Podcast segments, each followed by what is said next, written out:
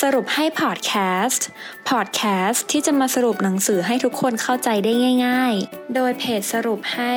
เพราะเราตั้งใจทำให้ง่าย สวัสดีค่ะ ยินดีต้อนรับเข้าสู่สรุปให้พอดแคสต์นะคะ ในวันนี้นะคะ มินก็จะมาสรุปหนังสือที่ชื่อว่า 8 มหาคำถามที่มนุษย์สมัครงานทุกคนต้องอ่านสำหรับหนังสือเล่มนี้นะคะ ก็ เหมาะมาก ๆ เนาะคือชื่อหนังสือก็บอกอยู่แล้วนะ ว่าเป็นหนังสือที่มนุษย์สมัครงานทุกคนต้องอ่านนะคะ เพราะฉะนั้นใครที่กำลังจะหางานหรือว่ากำลังจะยื่นใบสมัครงานอยู่เอ่อก็อยากให้ลองฟังพอดแคสต์ในตอนนี้นะคะเผื่อจะได้ไอเดียในการนำไปตอบคำถามเวลาสมัครงานเนาะแต่ว่ามินคงจะไม่ได้สรุปทั้งหมด 8คำถามนะคะ เดี๋ยวพอดแคสต์มันจะยาวเกินเนาะมินก็จะเลือก มาสักสี่คำถามแรกค่ะ ก็แบบเป็นคำถามที่คิดว่าทุกคนน่าจะเจอเกือบทุกการสมัครงานสำหรับคำถามแรกนะคะ ก็คือช่วยแนะนำตัวเองให้ฟังหน่อย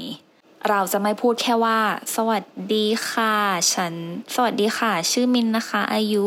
ตืดตืดเกิดวันที่อะไรแค่นี้ไม่เอานะคะ มาดูเทคนิคในการตอบคำถามแนะนำตัวเองให้ฟังหน่อยว่ามีอะไรบ้าง ในเทคนิคการตอบคำถามช่วยแนะนำตัวเองให้ฟังหน่อยนะคะ ก็คือเราเนี่ยในหนังสือนะคะ เขาบอกว่าเราเนี่ยมีเวลาแค่เก้าสิบวินาทีเก้าสิบวินาทีก็คือเอ่อหนึ่งนาทีกับอีกครึ่งครึ่งนาที เอาให้มันแบบประมาณหนึ่งอะค่ะ ไม่นานเกินไปแล้วก็ไม่สั้นเกินไป เอาให้มันอยู่กลางๆ แบบว่าผู้สัมภาษณ์เขาฟังแล้วเขาพอจะเก็ตว่าเราเป็นใครมาจากที่ไหนทำอะไรอยู่ แล้วตอนที่เราพูดนะคะก็ให้เราพูดถึงงานที่ตรงกับที่ผู้สัมภาษณ์เขาอยากได้ยินนะก็คือถ้าเราไปสมัครเหมือนเราไปสมัครตำแหน่งไหนอะค่ะ เราก็ควรที่จะแนะนำตัวเองให้มันเกี่ยวกับงานตำแหน่งนั้นหน่อย เช่นเราไปสมัครเป็นcontent creator เป็นคนเขียน content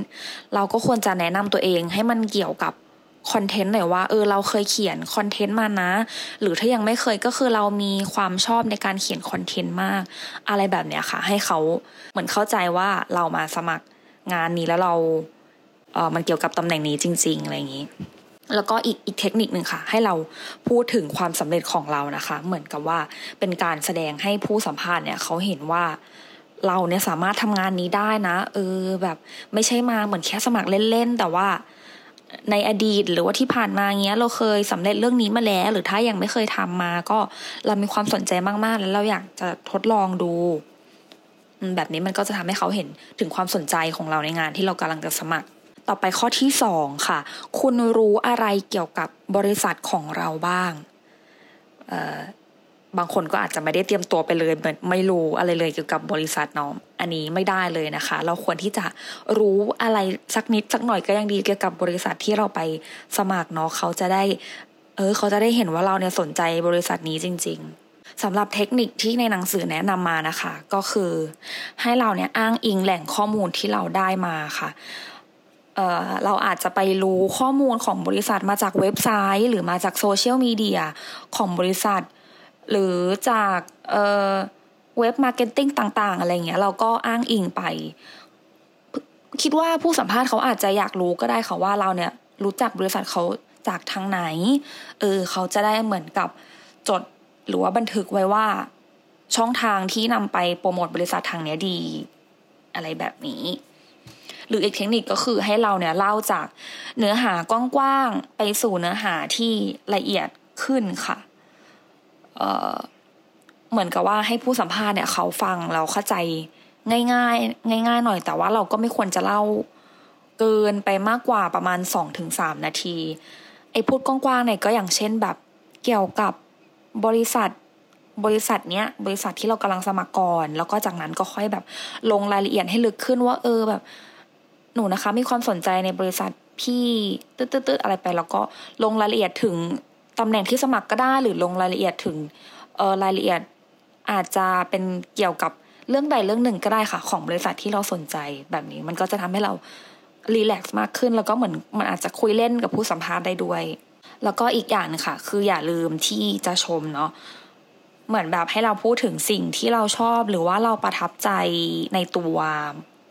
บริษัทอะว่าเออเราแบบ รู้สึกชอบผลิตภัณฑ์นี้ เรารู้สึกชอบบริการนี้ของบริษัทจังเลย เราเหมือนอยากมีส่วนร่วมหรืออยากลองมาทดลองเรียนรู้ว่าเขาทำกันยังไงถึงถึงได้ทำผลงานออกมาดีขนาดนี้อะไรอย่างเงี้ค่ะ ก็จะช่วยก็จะเพิ่มคะแนนไปอีกในการผ่าน ข้อที่สามนะคะคำถามที่สามทำไมคุณถึงสนใจในงานนี้ คือมันมันก็ แน่อยู่แล้วมันคือเรื่องเงินนะคะ อันนี้แบบปฏิเสธไม่ได้แต่ว่าถ้าจะไปตอบอย่างนั้นก็คือก็คือจบเลย นอกจากว่า เออพี่เขาจะแบบเป็นคนที่เล่นอะไรอย่างนี้ แต่ถ้าถ้าจะตอบให้มันดู professional แล้วก็ให้เขารับเราจริง ๆ เนี่ยหนังสือเล่มนี้ก็เขาก็ให้เทคนิคมาว่า เพราะว่าเราตัวเราเนี่ยค่ะ สามารถให้ประโยชน์กับบริษัทได้ สมมุติเรารับรู้แล้วว่าบริษัทเขาเนี่ยมีปัญหาตรงนี้แล้วเราเนี่ยอยากจะไปช่วย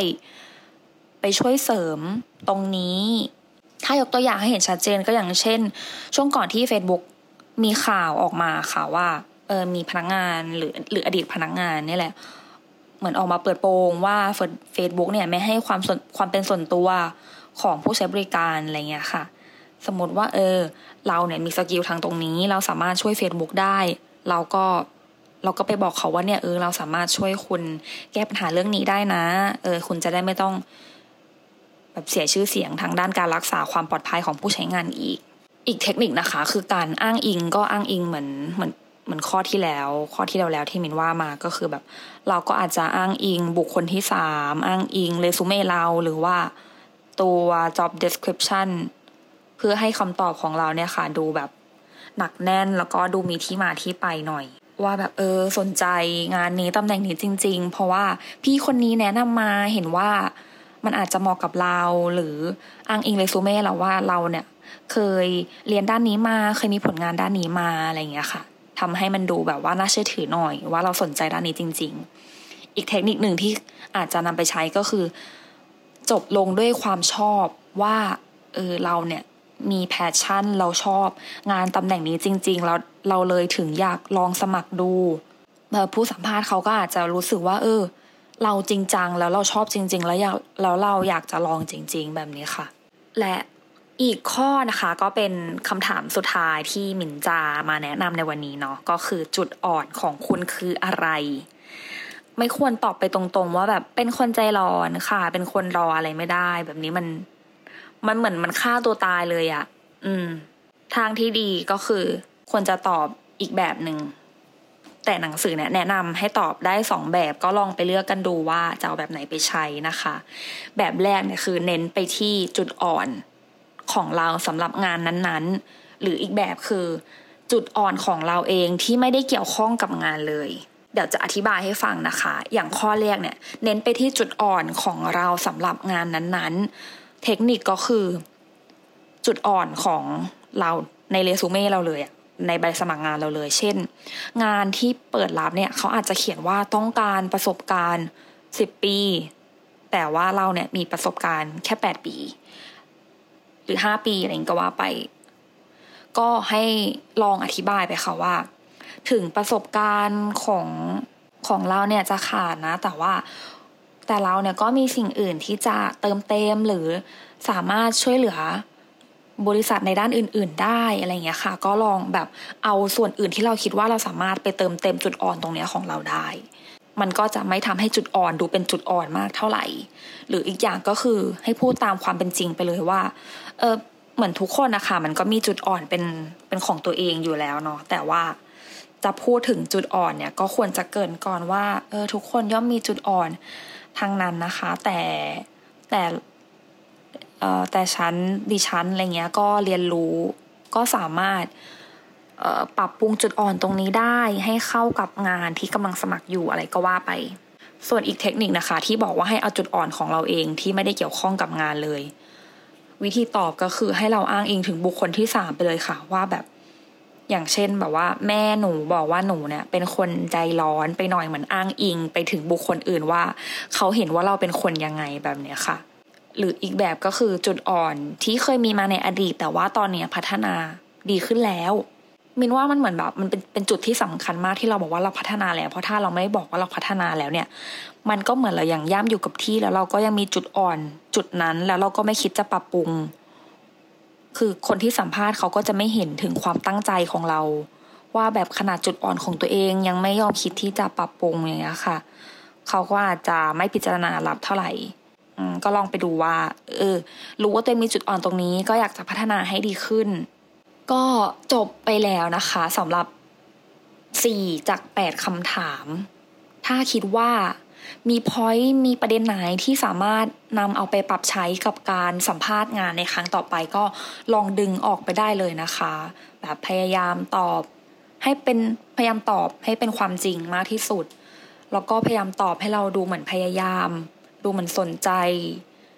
อยากเรียนรู้กับตำแหน่งงานที่เราไปสมัครจริง ๆ ก็อาจจะทำให้ผู้สัมภาษณ์เนี่ยเขารับเราก็ได้ ก็ขอให้ทุกคนได้งานที่หวังไว้นะคะ หวังว่าจะได้ประโยชน์จากพอดแคสต์ในตอนนี้นะคะ สวัสดีค่ะ ติดตามสรุปให้ได้ที่ Facebook, YouTube และ b ล็อกดิค่ะ เพราะเราตั้งใจทำให้ง่าย